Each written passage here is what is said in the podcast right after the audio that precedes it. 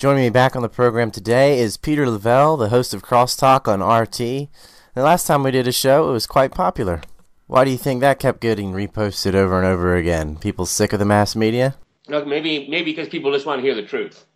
That's what I think. Well, I see from a lot of comments, people just want to hear two people who know what they're talking about having a discussion about politics because it's so rare to get that in the mainstream media. Western media is basically garbage. People yelling catchphrases and literally reading teleprompters and reissuing talking points over and over again uniformly. It's just disgusting, and people aren't that stupid. They see through it.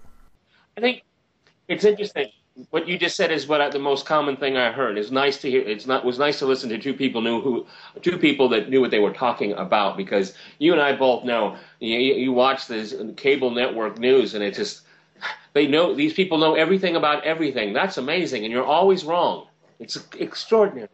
Well, today should be just as popular as before. It was very popular. We covered a lot of ground, but I think, we, uh, if I remember correctly, we spent most of our time on Ukraine, and I think we'll do that again today. Um, uh, I was doing a recording on Ukraine on Thursday of this, uh, this past week, and uh, we left the studio, and uh, my crew said, "Have you seen the news?" And I said, "Which news?" And I said, "Well, Western news." And I said, "No, what happened?" They said, Russia invaded U- Ukraine. And I said, What? Everybody's looking at each other, scratching their heads. Like, what? And uh, it was just, again, it, it, you know, it, it's to the point of depressing here. Depressing. Is that everything is just made out of, uh, out of thin air. I've never seen a story like it. Oh, I've seen stories like it. I remember CNN doing a report on Iraq from Florida claiming to be in Saudi Arabia. Ten guys have invaded Ukraine. Russia is invading because ten men were picked up on the unmarked border between the two countries. That has to constitute an invasion, Peter. Everyone knows you launch your first strike capacity with ten people. You know, let, us be clear. Let's be clear about. Ten, let's be clear about those ten guys and other guys. Um, you know, it's think about it logically. This is a country that is collapsing. It's it's uh, uh, social order is collapsing. Its military order is in a disastrous uh, situation.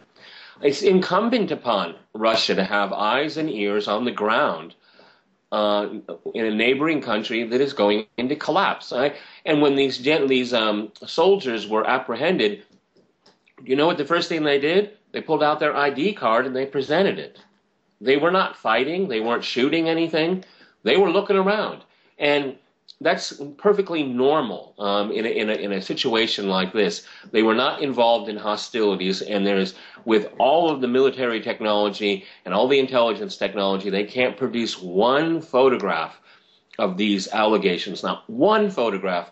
They have these commercial um, satellites up in the air that uh, produce these grainy little pictures that uh, say nothing. It's remarkable that NATO is using these grainy little pictures from a commercial outfit saying this is evidence of an invasion. It's ludicrous. What I don't understand is this is the boy who cried wolf. Every time they come up with some massive, scary claim like Rush, the Russians are coming, the Russians are coming, it gets debunked. And month after month, they've been proven to lie over and over again. Not just be mistaken, but just outright lie. They can't even fabricate evidence for their claims. The, the, the sad thing is here is that the the echo chamber in the West and the and the uh, empty minds in the halls of power they, they don't they're not looking at this logically. Number one, they're trusting everything the Kiev regime says, which the Kiev regime, going all the way back to February, you know, every step of the way, pathological liars. Pathological liars. It's hard to trust anything they say. Number two, if Russia had wanted to invade Ukraine, it could have easily done that a long time ago and been successful, at least militarily. Now, would there have been people on the ground that perceived it as an occupation? Of course, w- they, uh, there would be. And that's one of the primary reasons why Russia hasn't intervened uh, on a uh, right to protect doctrine, um, because they still know that in these areas that there it's still uh, it's not 100% Russian. It's not even sometimes 20% Russian. It's it's real mixture in the east. And there's ethnic cleansing going on now. It's getting less and less Russian. Um, we're looking at about close to a million refugees now, which is never a million people. Imagine that. A million people have been displaced. Well, in the little reporting that was done on that, the Western media claimed that, oh, those million people, they're just visiting their families, all of them. That is just extraordinary. It is extraordinary. As I was uh, at a meeting with a, a, good colleague of mine yesterday, and we were sitting having coffee, and I said to him, I said, look at these buildings around us. These are exactly the kinds of buildings that are a, hun- a few hundred miles away from us that are being um, bombed by planes and missiles. The, the architecture is the same. The same type of people live there, and no one is talking about it in the West. It is really catastrophic um, from a moral point of view. Okay, and, and we go back one, one more third reason.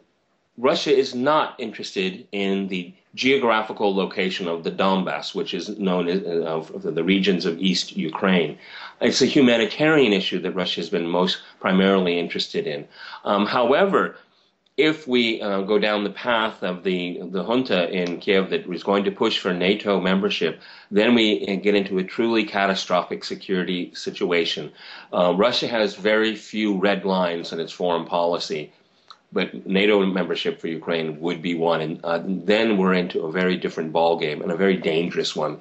Um, I hope it's just rhetoric coming out of uh, Kiev right now. But we do have a meeting of uh, NATO coming up, um, what on the fifth of of September. So we'll see where that goes. Normally, NATO wouldn't add countries that are in the middle of a conflict. That would just be asking for it, right? Well, it would be against NATO's charter. But we, we both know, and our listeners know, that that doesn't stop, particularly the United States, from breaking international law and breaking its own rules. If you look carefully at the charter of NATO, they're not supposed to do that. But they just may fiddle with it, okay? And we are hearing that uh, uh, some NATO countries, the European countries, are going to put together a 10,000 member um, uh, uh um, uh, quick reaction force or something like that. You know, if it goes, if it stations those troops in in, in uh, Ukraine, again, it's going to be a very serious red line. I think if you know, if you look backwards from the crisis that started in February all the way to the present, the Russian side the Russian foreign ministry and the Russian president, their words and actions reflect the same thing. That doesn't come out of Washington and certainly out of Kiev. So when they say this is a very serious thing and don't do it, it should be listened to. Do you think it's necessary for Poroshenko to say Russia, Russia, Russia over and over again and paint this like it's just ethnic Russians versus the state? Because without being able to point the finger at Russia, See, I think they've painted this whole situation the wrong way. There are plenty of people in Ukraine who are not ethnic Russians who are rebelling because they don't want to live under another oligarch that's 15 billion euros in debt. Absolutely. So might it not then be necessary that they have to blame Russia? Otherwise, they can't explain why there's such a popular uprising against the oligarchical government which was selected and imposed from outside. Nobody would want to live under such a regime. It's really interesting is because what the Poroshenko regime, the junta in Kiev, they do not want to admit, and Washington will not admit, that this is a civil war that's being played out. See, if, if they, they say, no, it's, it's Russia's fault.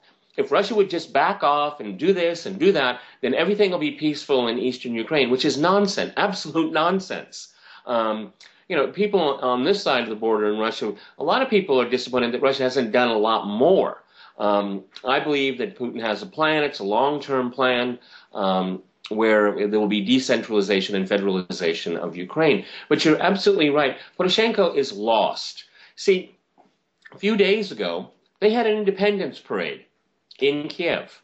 And it was supposed to mark the end of the civil war, the, the, the marking the success of the junta uh, throughout of Ukraine. And you know what? They spent their last pennies on that parade because they're broke. They have no money.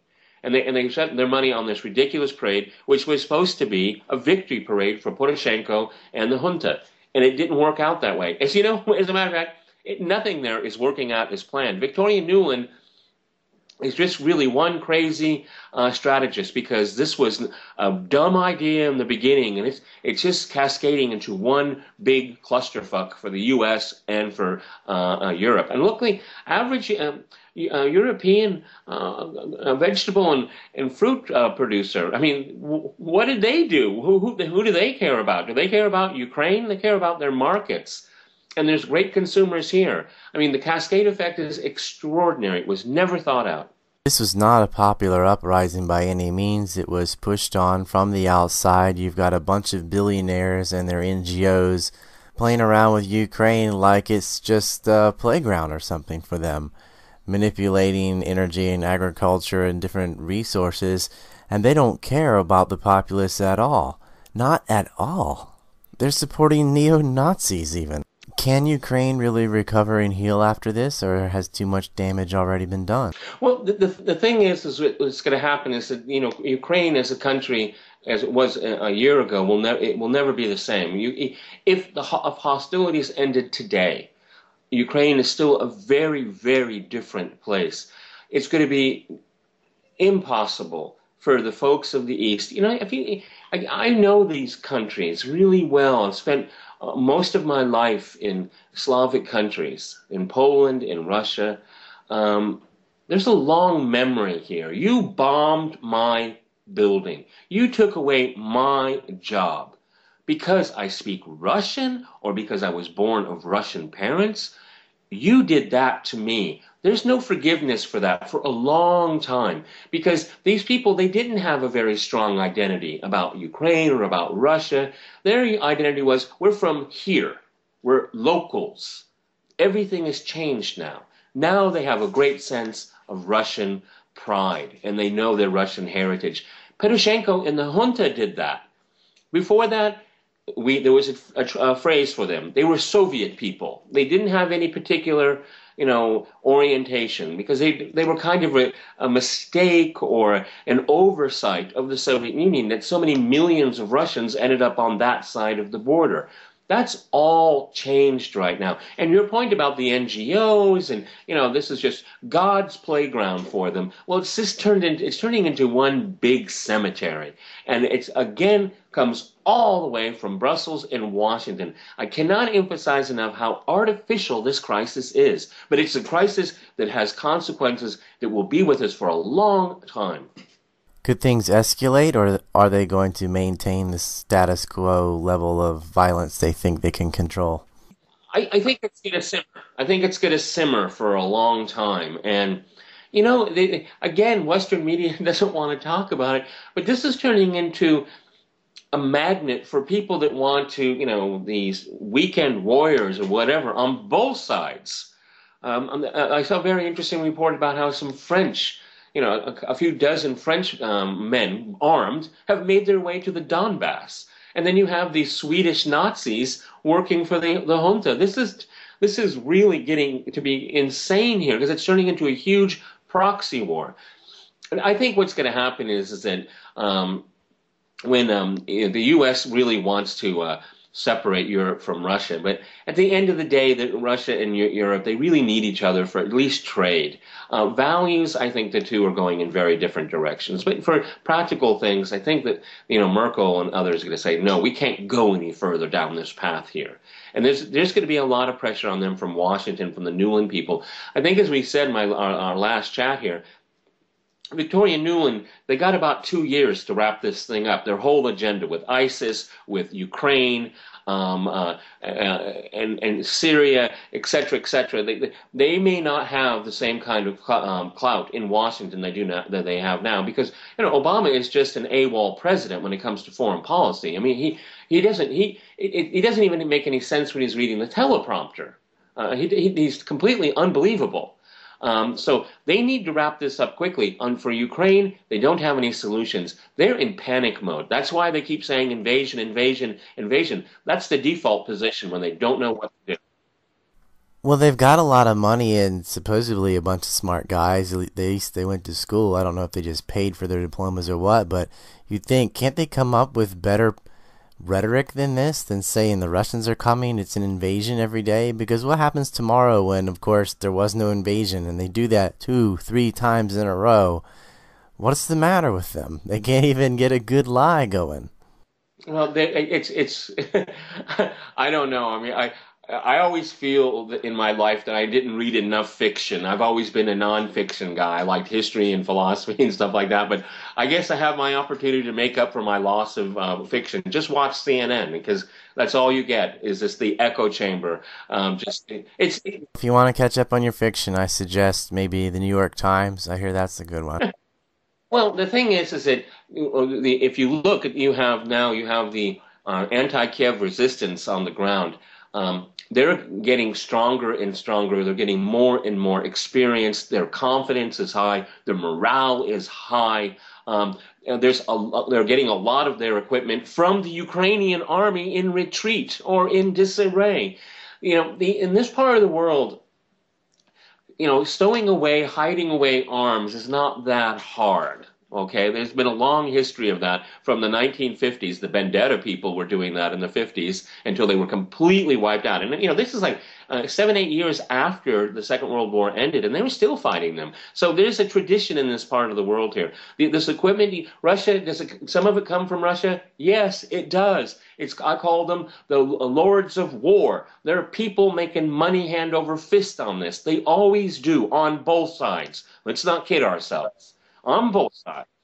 Yes, during the collapse of the Soviet Union, there was a huge black market on weapons trade because that's one thing they had already spent money on, and it physically existed as hardware. And so there was a lot of black market again coming from the oligarchs selling them to the highest bidders after the ruble overhang. The currency was worthless, so they were bartering and trading and getting rid of armored vehicles and everything else. So that stuff is all over the place, and it's not hard to hide but a lot of it's obsolete. It's from the 50s. My favorite story this week was taking out an entire Russian column in the middle of the night. And they took the babies off the incubators and they threw them on the cold floor. uh, well, you know, I have not seen. It's our job to watch what's going on, to read what's being uh, written about. I mean, I, I haven't seen one photograph of that. And these two gentlemen, what was it, um, uh, Mr. Oliphant and Mr. Walker, I mean, I know both of them personally, and I, I have to really wonder what's going through their mind when they would re- be writing these stories. When when you have GPS and you have everything else, and you can figure out they're not telling the truth. I was really hurt. I, I know that they have their own agenda. That's fine. I have my agenda, okay? But it, coming to the conclusion, the two people that I know working in media openly lied. That's really painful because you know we have to. I stick to the truth. That's what makes my job so hard because no one gets to hear the truth in Western media about these topics. So you know when, when there are two people. That, well, usually the American neocons are a little bit better with their lies than what Kiev has been doing. The neocon strategy normally the process is to make the other side have to prove a negative, which is a logical fallacy. So they'll say, prove you're not doing X, and then of course that cannot be done and never satisfied. But Kiev's lies have been very low level because they've been saying things that are provably debunkable. That are demonstrably false. Like, for example, when they say, we knocked out an entire Russian column at night with artillery from the 50s the first thing you got to ask is okay, well, where's the carnage? Where are the blown up pieces of machines and things? You didn't just evaporate them, so if you took out this column, where's the column? Yeah, but no one asked them that question. Only you and I would ask those questions. You know, because CNN, CNN will say, yeah, they'll just say, well, the, the Kiev government uh, uh, said that, and that uh, must be true because the Kiev government said it. I mean, it, it gets self referential. It's just ridiculous. But don't they know that their lie is going to be debunked? Have they no shame? They just figure they can move on to the next one and people will forget the original one? They've been doing it over and over again. Where is the carnage? Where is the forensic evidence? Well, where's the Where's the evidence for the Malaysian aircraft? What's the only country in the world continuing to say we want the evidence? Where is the forensic evidence? It's Russia. Russia can is, go to their foreign ministry uh, website. They continue to ask questions why the authorities in Britain uh, are not releasing more information, why the Ukrainians, after all this time, have not released any of the data that they have about communication between the pilot and the, and the, and the tower in Kiev. Th- that evidence exists, but it won't be I think there's guilt in the silence because we know they have forensic evidence. There's no way they weren't monitoring the skies that night, and yet they won't tell us or show us any of that evidence, and that pretty much shows that it doesn't fit their narrative, so they don't want to share it.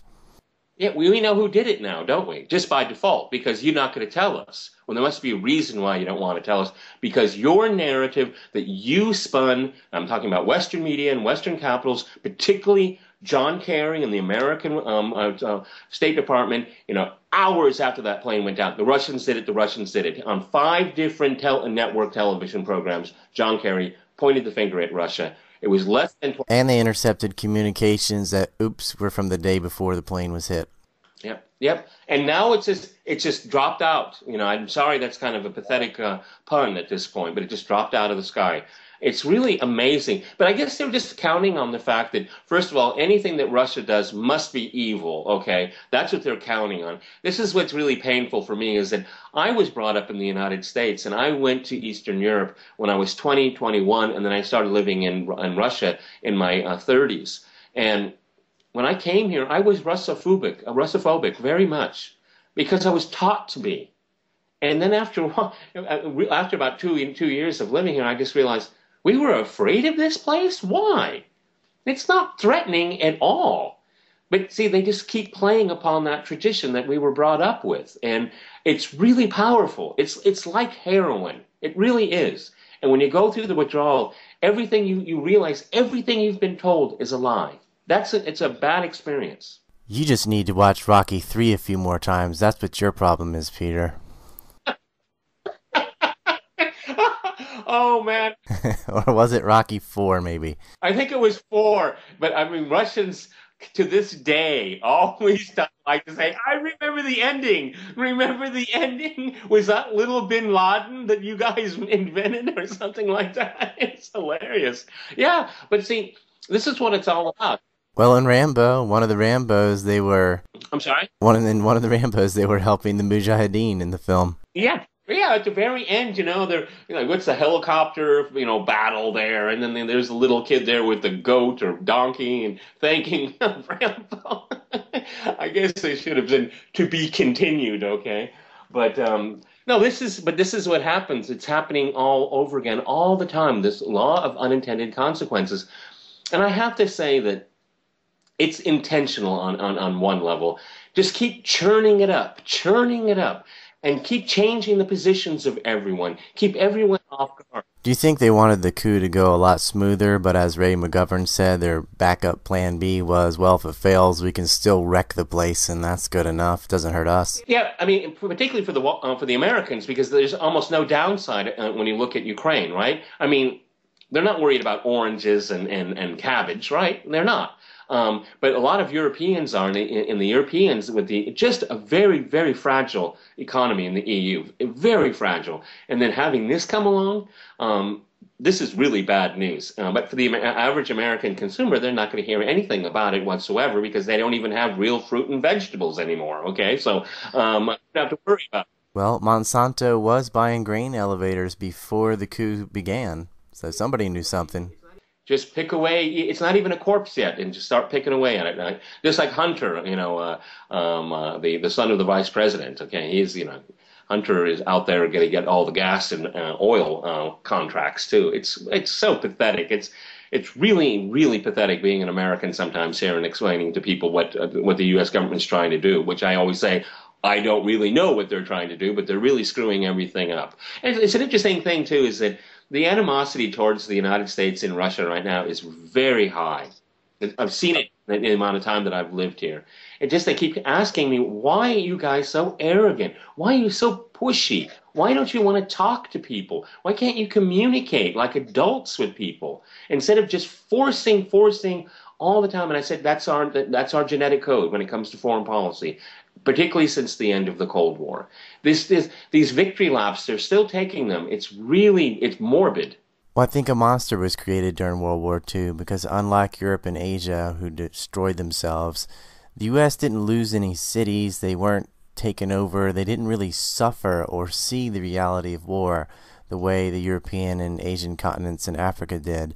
And so they just continued this machine. It was um, an emergency situation where weapons companies got a lot of support and money and they never let go. They went right into the war in Korea after that. They had conflict after conflict all the way up until uh, this recent reinvasion of Iraq.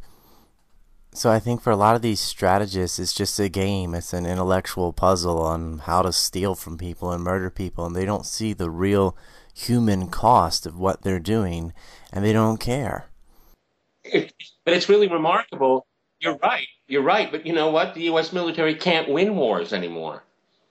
It's really interesting. Look at it. You can't win. All of the billions and billions of dollars. Uh, what? What's the latest estimate that Iraq cost three trillion dollars in the end, and they can't even win that. It's a third world country.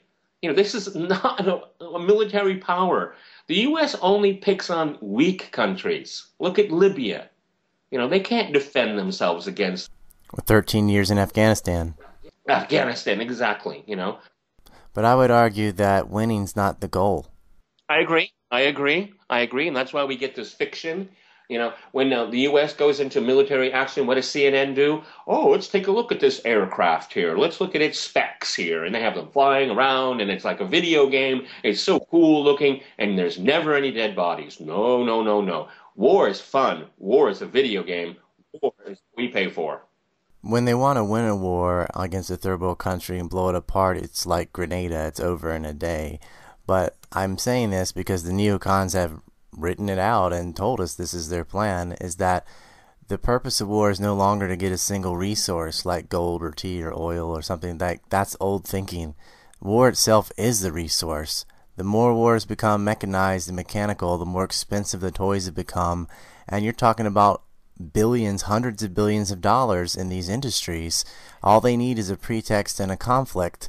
That's all they're really concerned about is protracted war but it's good. You know, this is what's making the neocons and the, Victoria Nuland so furious is because they hit a brick wall. It's called Ukraine because this is a Ukraine is part of Russia's uh, existential security, and don't bluff, don't mess with Russia, don't screw with Russia, particularly don't lie to Russia when it comes to the fate of Ukraine, uh, because as we say back in America, them of fighting words. Okay, and this is what's really scary to me, because most because Putin is a, a despot and Putin's a dictator and Putin's all this.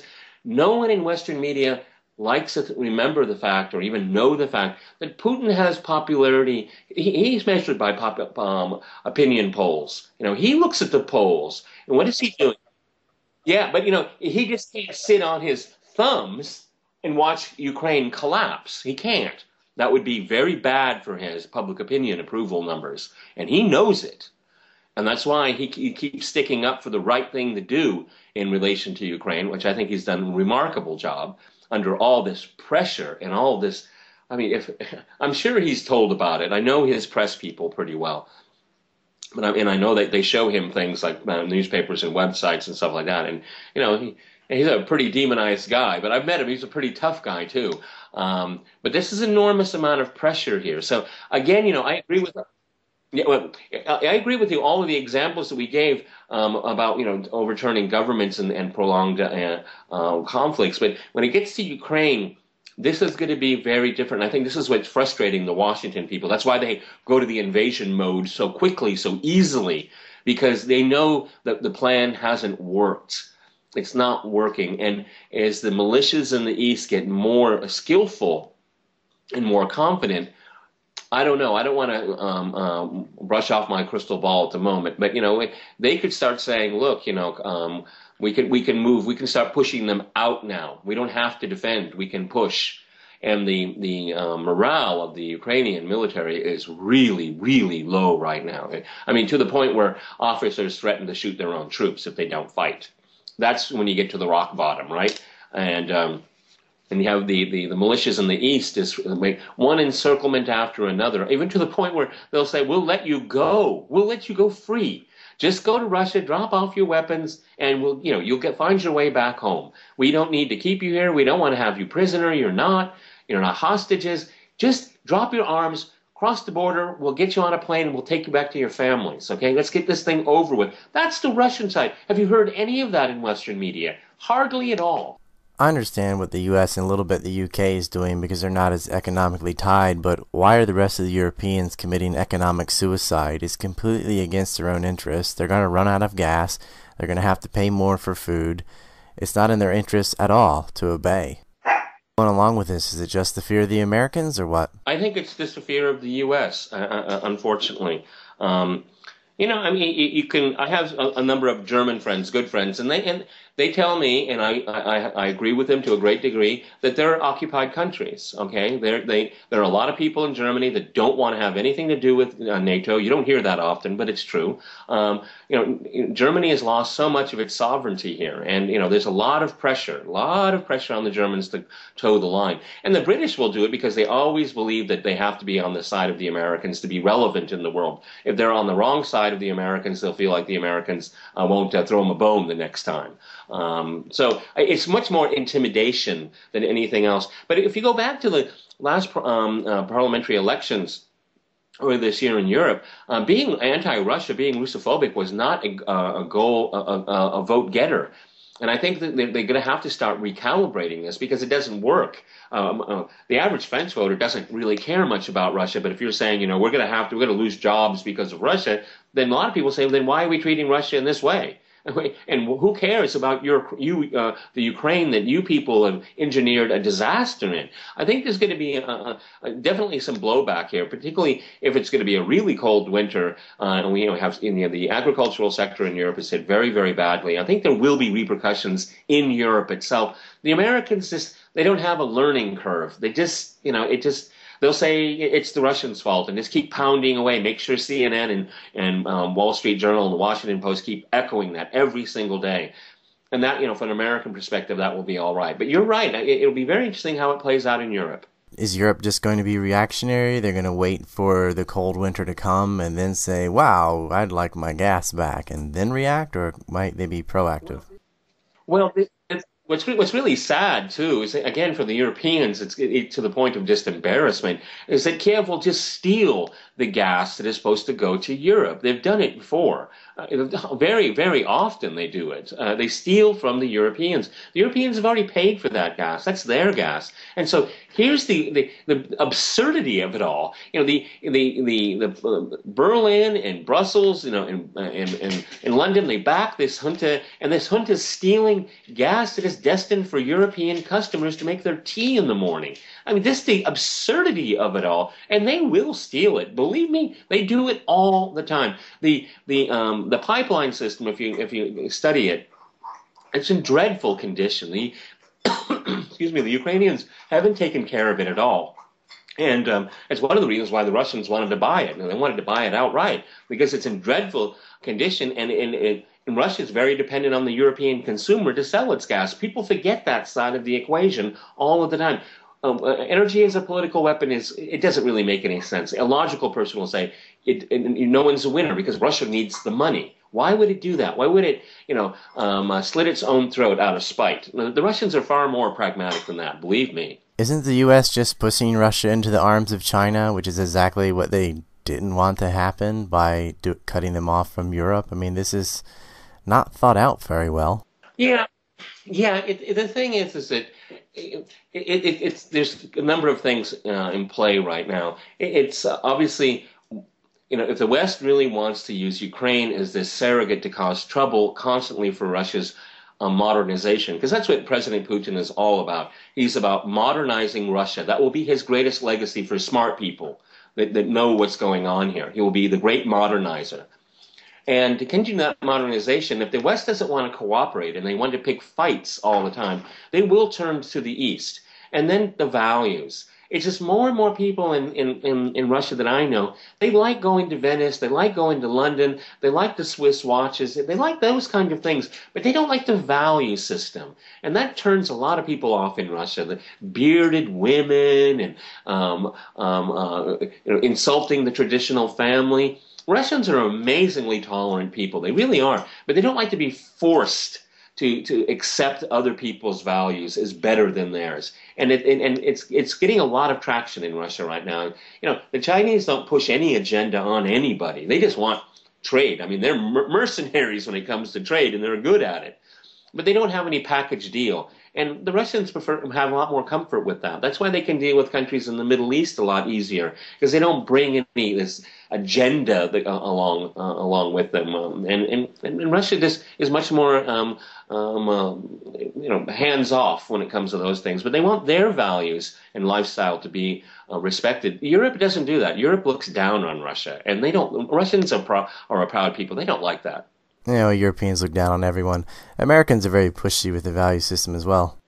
Yeah, but it, it's hypocritical. Okay, all the time. I mean, you know, you know. Uh, boycotting the Sochi Games because of a ridiculous law about um, the protection of minors in Russia when it comes to um, um, uh, uh, non-traditional uh, um, uh, marriages and, and, relationships and whatnot. But and, at the same time, Saudi Arabia, and, and, yeah, but in Saudi Arabia is one of the America's greatest allies, and they behead people for that kind of thing. It's just extraordinarily hypocritical, and that really irks a lot of people right here. You use all these fake, uh, fake foreign policy agendas when you, when there are states in the United States. You know the the, the, the Russian law. You, uh, your your listeners might find this curious the, the, the, that the law on um, this anti-gay law, as it's called, it's a direct translation from laws coming from the United States. It's not even a, a, uniquely Russian law. A lawmaker saw it, could speak English, and said, "Hey, we ought to have that," and they wrote it into Russian. It comes from the United States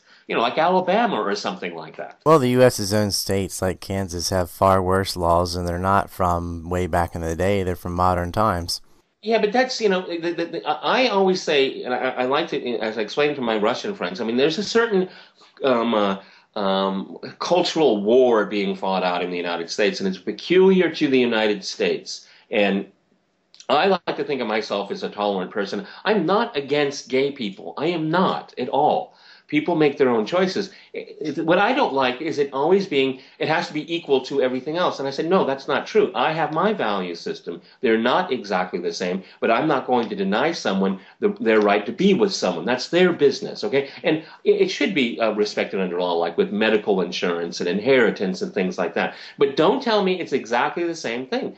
And, and and, and then when the United States turns around and, and says to everybody in the world, you know, um, uh, we, we're going to um, punish you and sanction you and humiliate you because you don't have the same opinion as the U.S. State Department, and that's just that's wrong. Okay, and, and and people see it as being wrong, particularly when there are other countries around the world that are that um, are oh, um, uh, fantastically homophobic, and the United States never says a word about it. Okay, that's called hypocrisy.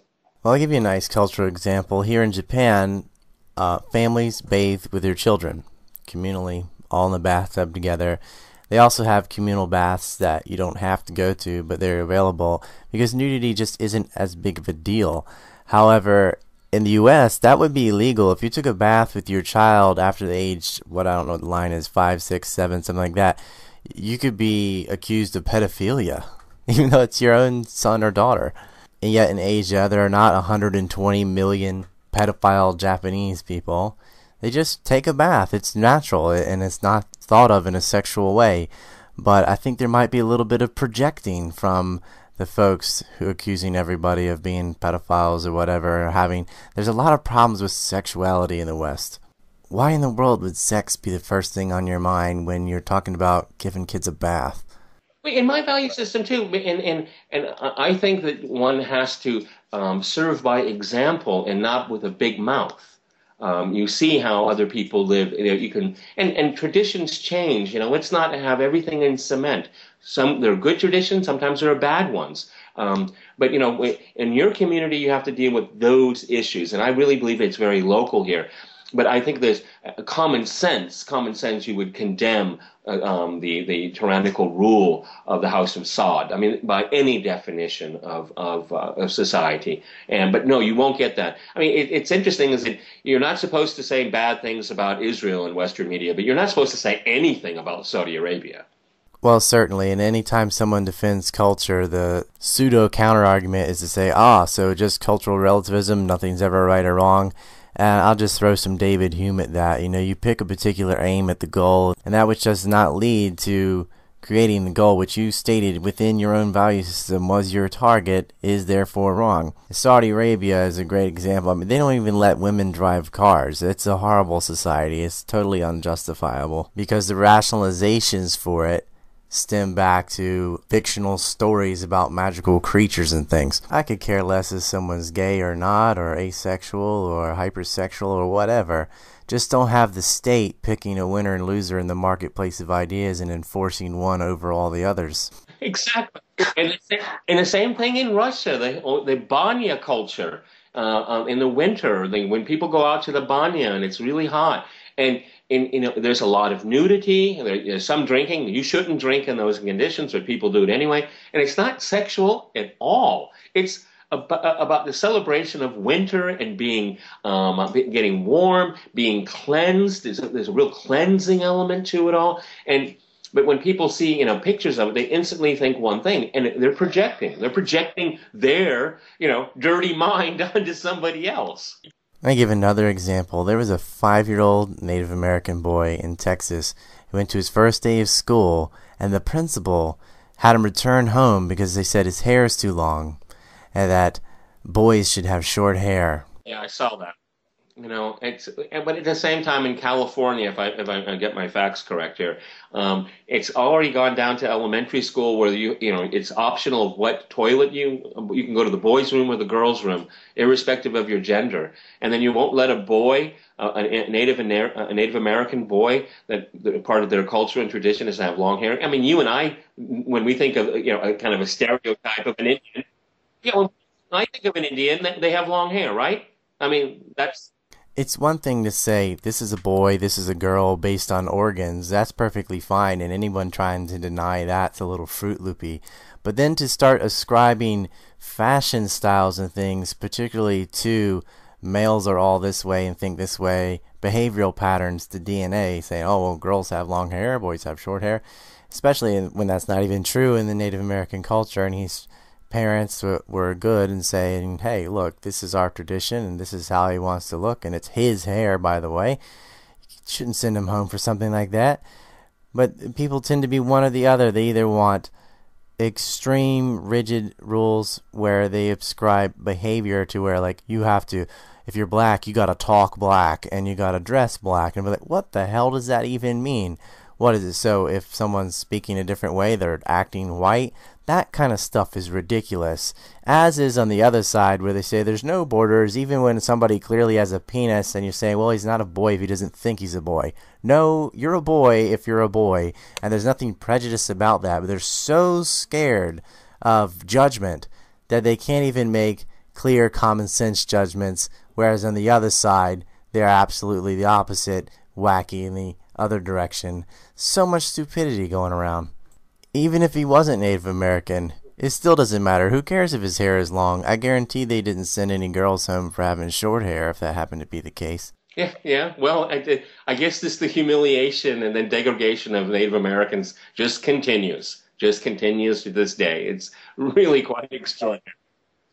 Well, I mean, it, it's interesting is that it's it's almost turned upside down. I mean, I, I look at a young um, a young boy like that. He has a strong cultural identity and tradition. I was brought up with McDonald's and McDonough, uh, Madonna and and Rice Krispies and peanut butter. You know, I mean, well, I don't have a great cultural heritage. Okay, so I'm kind of envious of that young boy. Well, it was good of his parents to not cut his hair and stick to their guns, but then the principal actually said, because they braided his hair, Can you tuck it in his shirt? And they said, No, we're not going to tuck his hair in his shirt. He needs to go to school. I mean, this was this kid's first first day of school ever that he'll ever have in his life, and he was sent home because of his hair. How's that going to make him feel for the rest of his educational career? How the principal sent him home for how he looks because he looks like an Indian. And then and then they were like, well, go prove you're Native American. So they go get proof of how they are genetically. Although, well, you're a special category now and you might be exempt and allowed to have this kind of haircut. It's totally ridiculous. He ought to put ribbons in it just to mess with them. or maybe point to I don't know the dollar or the nickel or any of our founding fathers who had long hair or Ben Franklin on the hundred dollar bill and say, "What are these? A bunch of sissies too? Are these little girls too?" Not that women are sissies, but that's the worldview of the Texas principal. Well, it just shows that attitudes. I mean, it's again, like you said earlier, it's just very selective. There's some things that they're very selective about. You know, a Native American um, uh, uh, boy uh, has long hair, probably in a ponytail, which I, I said I would imagine. Um, and, and, then um, uh, you have these uh, uh, this young girls saying they've decided that they're boy, oh, no, boys that decided that they're girls. Okay, and everybody in society has to say, okay, you're not a boy, you're a girl. Uh, and I would turn around and say, no, there's only two genders. There's one, one male and female. Now, don't tell me in your value system that this is this and this is this. No, common sense usually rules. You're a boy or a girl, okay, and take it from there. But don't tell me that you're, uh, uh you know, uh, what is it uh, Google has now or Facebook has now? Like 70. Well, the U.S. is obsessed with categories and there's a lot of uh, ethnic pride and sense of kind of nationalism because they ascribe behaviors and things to where they're from, and even with zip codes, they do silly stuff like that. But I live abroad, and I've just experienced a lot more personal freedom since I moved than when I lived in the U.S. And I was wondering what your experience has been uh, because you've been living abroad for a long time, and contrasting that with the U.S. Because I'm Reagan Youth, I didn't get to experience the 60s or anything. I don't know if you did or not, but how has your experience been with social freedoms? It's really interesting, kind of go full circle here. In, Russia, again, people, when I tell people this um, that, are, that have never been to Russia or don't know much about it, is that you know, as far as be, uh, social behavior, I feel so much freer and relaxed in Russia because I'm not in America. I always felt like you know, at a certain age, you have to do a certain thing, you have to dress a certain way, talk a certain way, earn enough money a certain way. All this stuff, everything is so categorized. And here, I'm just kind of doing my own thing and I can do whatever I want to do. I mean, there, obviously there are laws; you don't break the laws, but um, I don't do that. But I can say what I want to say. I can act the way I want to act, and I don't feel like I'm pigeonholed here. And I do very much so in the United States because I find there's so much conformity in the U.S. And if you don't conform, well, the incarceration rate is quite high in the United States, as we both know. But with the rhetoric I've seen on TV, isn't it hard for homosexuals in Russia? Aren't they all hiding under every rock and scared to come out? Well, I mean, you know, again, going back to the issue of uh, of, of uh, a gay lifestyle and, and, and, gay attitudes. I mean, a, a, man, I've seen it. I've seen men walk down the street wearing high heels and a dress, and nobody stops them. I mean, people give them looks, okay? Like, whoa, that's strange. It's not illegal. You're not probably going to be harassed. Yeah, but in Russia, you can't criticize the government. And that's, and that's the that's one of the great exaggerations about Russia uh, in Western media is that it is far more laissez-faire here than you than they could ever imagine. Like you can, there's no freedom of speech. Um, you know, if eighty percent, I was talking about this with a couple of my good Russian friends. Eighty percent of the quality press um, in in in Russia is anti-Putin. Eighty percent. But that's not possible, Peter. It's not possible. You know, and no, there's no dissent in Russia. There's plenty of dissent. There are plenty of uh, uh, columns in, in the newspapers and on websites criticizing uh, Putin's policy on the economy, on pensions, on Ukraine, and they keep on writing. Why? Because you can. It's not against the law. Now, if you write about you there should be a, a, forceful overthrow of the constitutional order of Russia, yeah, you're going to get some knocks on your door, like the FBI, FBI would to someone in the United States.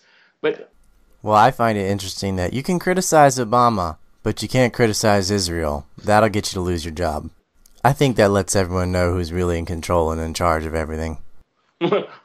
yeah, I you know, I've always told people that you know American politics is this you know this um, uh, binary uh, guns and Jews. Be careful on, on both, okay? Because then you'll get yourself in a lot of trouble.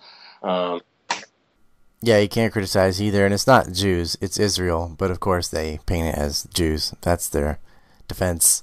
Yeah, I mean, particularly what's her what's her name? You mean not Hillary? Yeah, exactly. What's the um, the um, uh, senator? Uh, what's she just came out? what's the she's like going to be the great hope against Hillary Clinton. What is she? She's that former professor. What's her name? Um, Elizabeth Warren. And she just came out just, uh, saying that she sided with Israel on uh, on Gaza, which is just you know again it just shows the intimidation, the huge intimidation of just never say what you really think. Okay, always check with what everybody else has says and just follow the um, uh, follow the uh, the party line. It's um, it, it, it's really it, again, you know, I like living where I live because I don't have to worry about those things. I don't have to worry about um, saying the right thing to please people all the time. I just say what comes to mind. I don't I don't have to double uh, think myself uh, at work or in my everyday life at all. Yeah, but Peter, you're just carrying water for Vladimir Putin. I know because I saw it on CNN, and CNN would never lie. okay. Well, I would prefer to carry water for the truth than to carry water for corporate America and corporate television. So there, Chris Cuomo, that's you know that's my touche. Hey, don't be mean to Chris. It's not like he got his job through nepotism. uh, and I got my job. I got I got my job out of hard work, simply hard work. Well, I appreciate you being brave enough to be coming on this show because, as you know, I've been accused of aiding persons in Syria from the U.S. government, which has shut down my PayPal account over this nonsense. So you might be talking to a terrorist sympathizer. The most ironic thing about that being that the U.S. government actually does finance terrorism. It's yeah. I mean, I, I wrote an article for Voice of Russia and it had Syria in it, and I didn't get paid for like eight weeks because somebody flagged it as I was writing pro Syrian propaganda. Can you imagine? Oh, yeah, I can imagine. I'm living it. All right. All right. It's always a pleasure to come on. Let's do it again soon. I really enjoy it a lot. Okay. So you take care of yourself. You too. Take those dogs out and watch Rocky Four. Will do. All righty. Bye bye.